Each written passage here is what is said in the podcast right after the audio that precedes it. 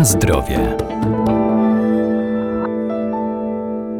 Tak zwane WWA, czyli węglowodory aromatyczne, to rakotwórcze substancje, które powstają między innymi podczas grillowania potraw. Dlatego należy je spożywać z umiarem, stosując się do zasad, które pomogą zminimalizować negatywne skutki grillowania.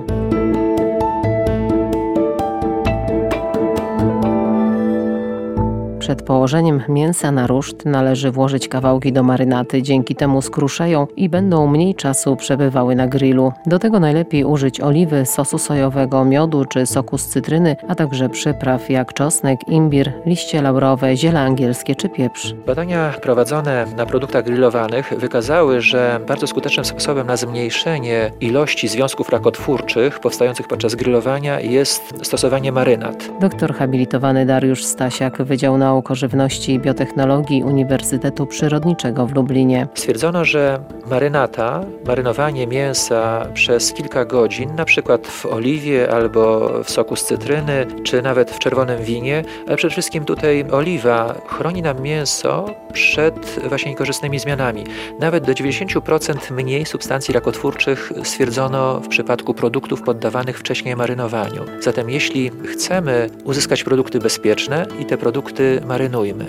Brońmy się, na ile możemy, przed ściekaniem tłuszczu na rozżarzone węgle. To jest kolejna rzecz, którą często obserwuję przy okazji różnego rodzaju spotkań przy grillu, gdzie dość niefrasobliwie kładzie się mięso wprost na ruszcie, tłuszcz skapuje na węgle, mało tego, czasami się pali ogniem, co jest niedopuszczalne, bo przecież grillowanie polega na oddziaływaniu wyłącznie ciepła, ale pochodzącego z żaru węgla drzewnego, a nie płomienia. To nie jest ognisko. Zatem nie dopuszczamy do skapywania tłuszczu na żarzący się węgiel, ponieważ wraz z tym dymem on owszem Niektórzy mówią, że jest aromat, ale z tym dymem idą ogromne ilości substancji rakotwórczych. Żeby unikać skapywania tłuszczu na rozżarzone węgle, nieważne czy to w grillu gazowym czy węglowym, powinniśmy stosować specjalne tacki. Takie tacki oprócz tego, że zabezpieczają nas przed skapywaniem tłuszczu, dodatkowo zapewniają odpowiednią cyrkulację ciepła, zapewniają odpowiedni rozkład tego ciepła, cyrkulację gorącego powietrza. Na pewno jest to bardzo pożądane. Jeśli nie mamy tacek, możemy zastosować owijanie w folię aluminiową, ale w chwili obecnej tacki są powszechnie dostępne i bez tego zwykle produkty stają się rakotwórcze.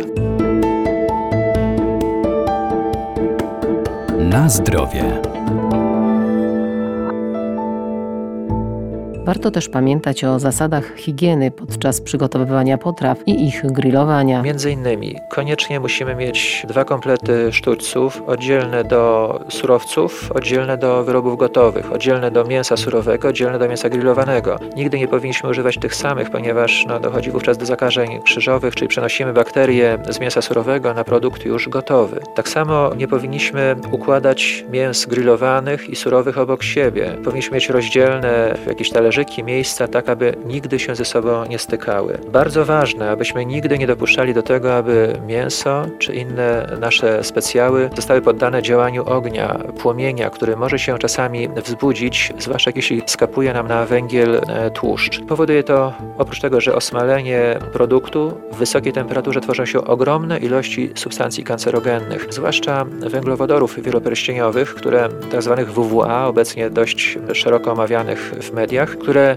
jak wykazały badania naukowe, są niesamowicie rakotwórcze. Zatem przede wszystkim nie dopuszczajmy do spalania, do zwęglania. Oprócz tego produkty mięsne, warzywa, skrobiowe po osiągnięciu pewnej temperatury ulegają zwęgleniu. Y, oprócz tego, że ma to wątpliwe walory smakowe, zapachowe, wprowadza wraz z tym pokarmem ogromne ilości związków toksycznych i rakotwórczych do naszego organizmu.